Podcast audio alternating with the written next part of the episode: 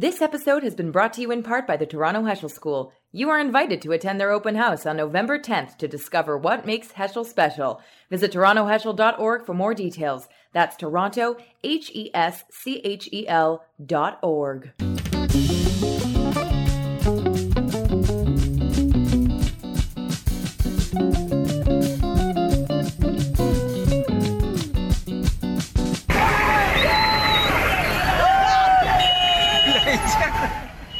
This is new video purportedly showing Taliban fighters capturing Kandahar. The city Canadian forces fought to defend for five years.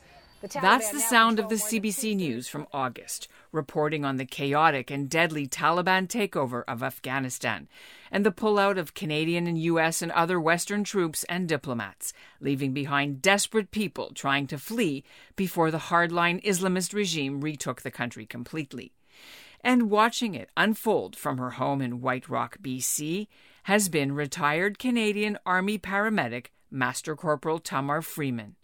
Freeman grew up in Toronto and she spent 25 years in the military. She deployed to Afghanistan in 2006. She served half a year there, not only treating burned and abused local Afghan women and children, but also Canadian troops. Canada sent 40,000 people to Afghanistan in uniform after 9 11. It was our longest war ever. The cost was deadly. 158 Canadian soldiers died, and thousands more, including Freeman, were left injured. As Remembrance Day arrives this year, Freeman has returned to civilian life, where she's putting her paramedic skills to work in the BC interior, facing another enemy COVID. There's a lot of comments you'll hear about well, why did we go there in the first place? Oh, you know, everything we did is now gone. Whatever we did, it's like uh, all those people who died for nothing. And I mean, I certainly don't see it that way. I, I think there were tremendous um, projects that were done. I mean, there were things you don't even hear about because they're not sexy. I'm Ellin Bessner, and this is what Jewish Canada sounds like for Wednesday, November 10th, 2021. Welcome to the CJN Daily, sponsored by Metropia.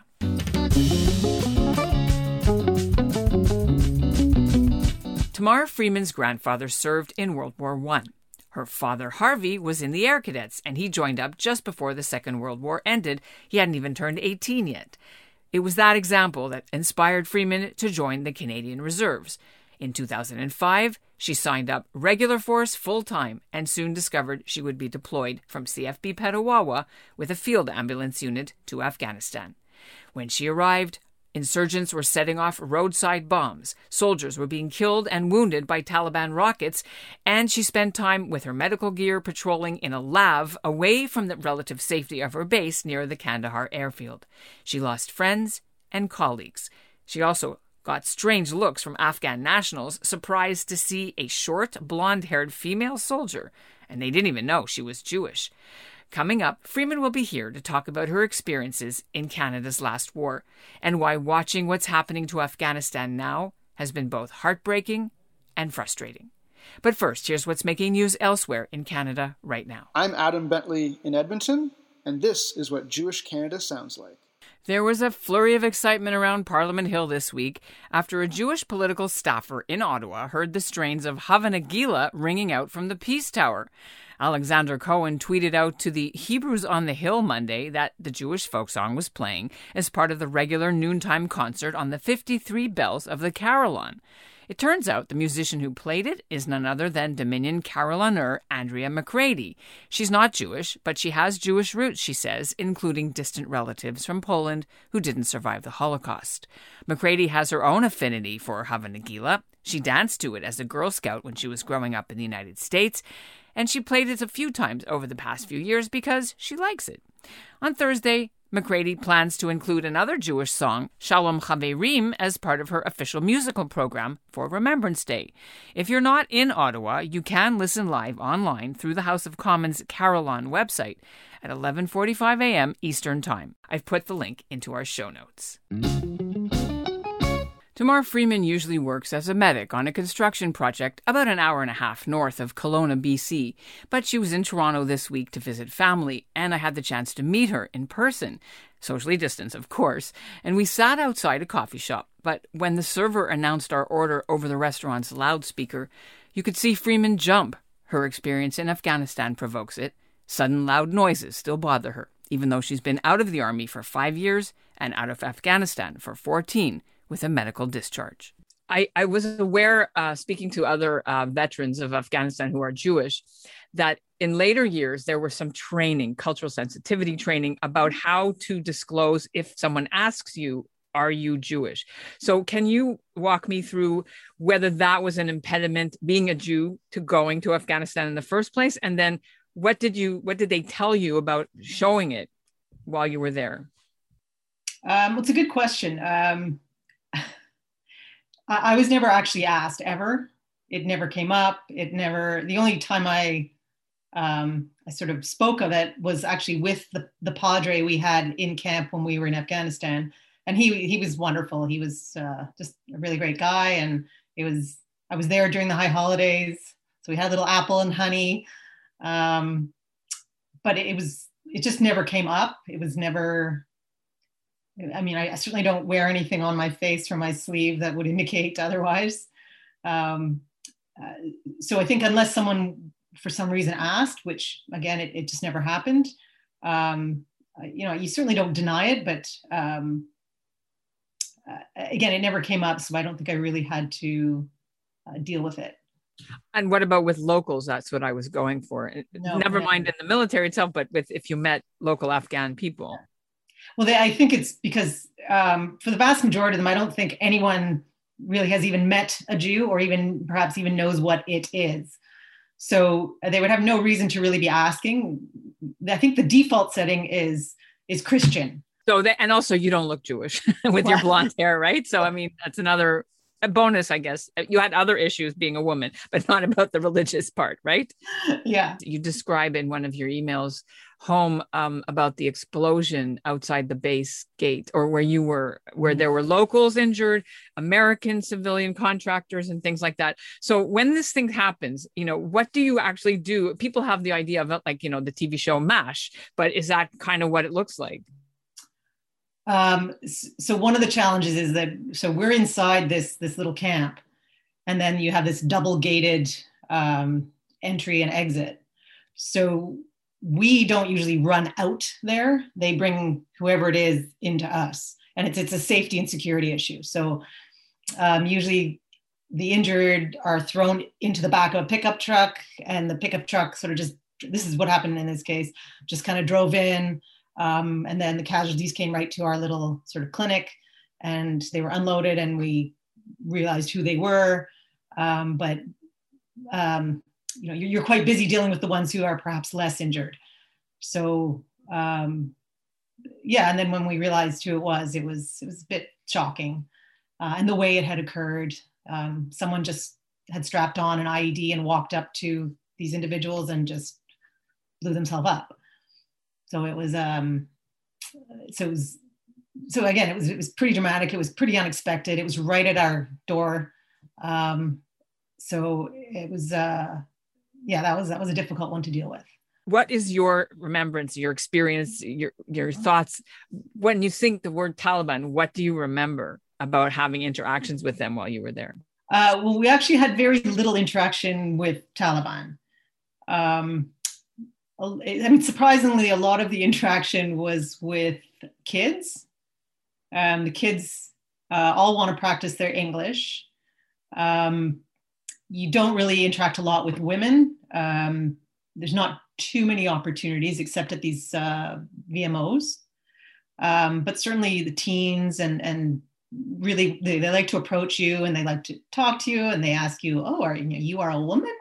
I'm like I am, and then um, you know perhaps they find it less intimidating. I guess I'm a, a five foot two and you know 115 pounds, so um, had a lot of interesting conversations with sort of these these teenagers.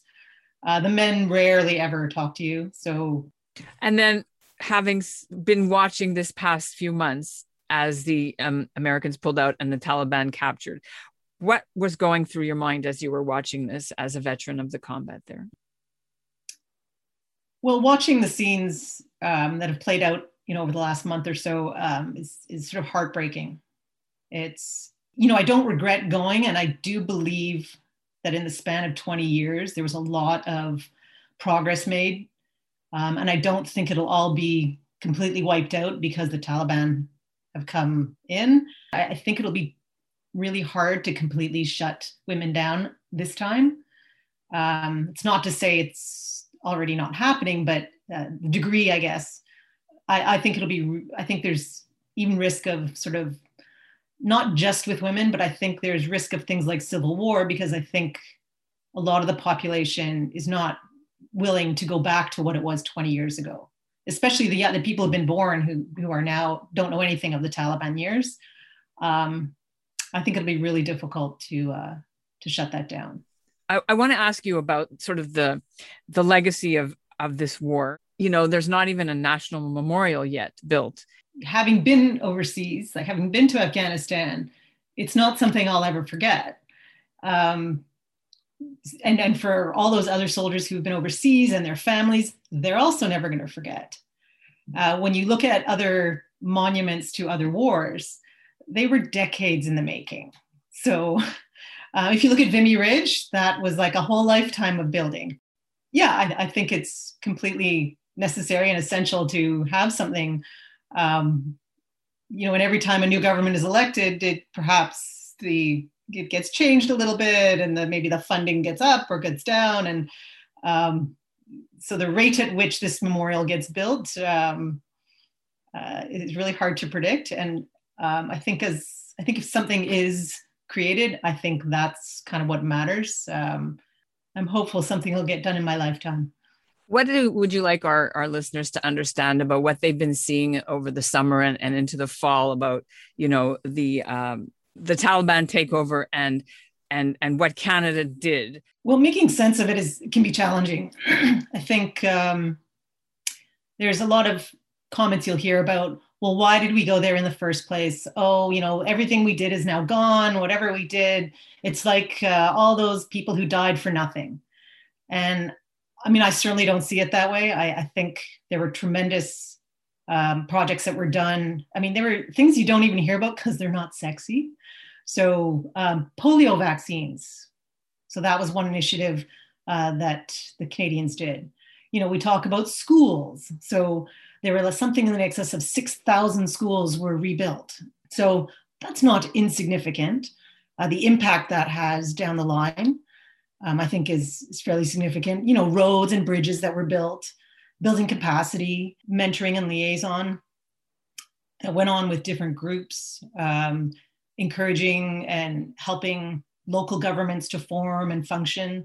So, so there's a lot of things that are sort of lasting, I think, that you, that are not exciting, um, but that help with infrastructure. And I think if that can be sustained, even through however long the Taliban are here, then those are some of the legacies that help. Listen it's been really a pleasure to chat with you and and revisit this hard you know hard conversation that we have to have. But uh, i think it was really really helpful for our listeners to sort of get an inside view from somebody who was there and i really appreciate that. Well thank you for having me on that's what Jewish Canada sounds like for this episode of the CJN Daily, sponsored by Metropia. Integrity, community, quality, and customer care. This episode's also brought to you in part by the Toronto Heschel School. Attend their open house on Wednesday, November 10th. Find out more at torontoheschel.org. Today's listener shout out goes to Dr. Ian Cohen, a friend of mine from Camp B'nai B'rith of Ottawa days, now living in Toronto. And we'll end the episode with a special treat for you.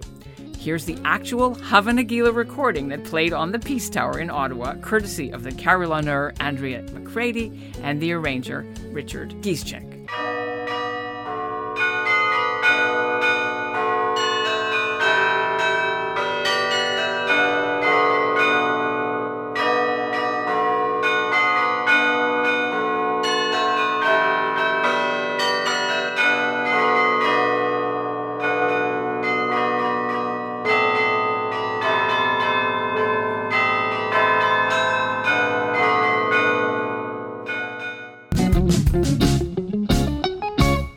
The Limmud Toronto Festival takes place on Sunday, November 21st. Limmud features educators, performers, authors, activists, and innovators from around the world. The Limmud Festival of Jewish Learning celebrates creativity, diversity, inclusivity, and discussion. Everyone is welcome. All tickets to Limmud are pay what you can. Learn more at limud.ca.